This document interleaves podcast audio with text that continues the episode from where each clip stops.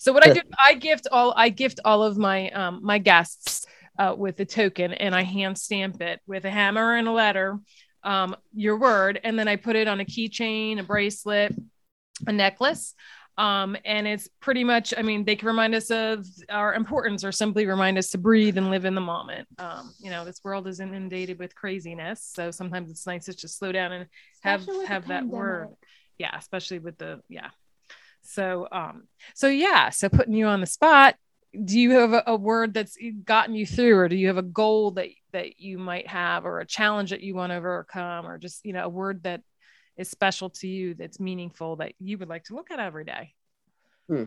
Probably a breathe. I know that sounds a little weird, but the word breathe is my word because um going back with my faith in God, if I'd been stuck with being miserable, I, I just would have stopped and done nothing.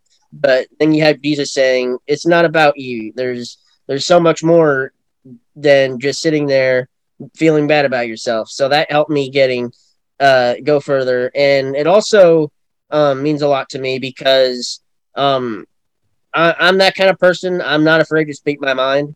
Mm-hmm. So I'm pre- I'm pretty open minded, but once I get started on like a debate or topic, I won't shut up.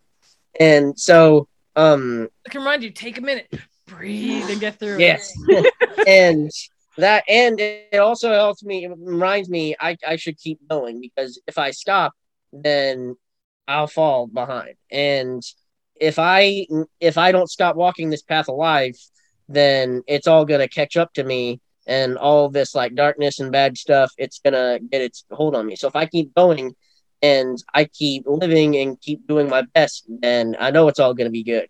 It's all gonna be all right. So I as long as you don't stop, you can slow down to catch your breath, but as long as you don't stop, then it's all gonna be okay. I love that. That's awesome.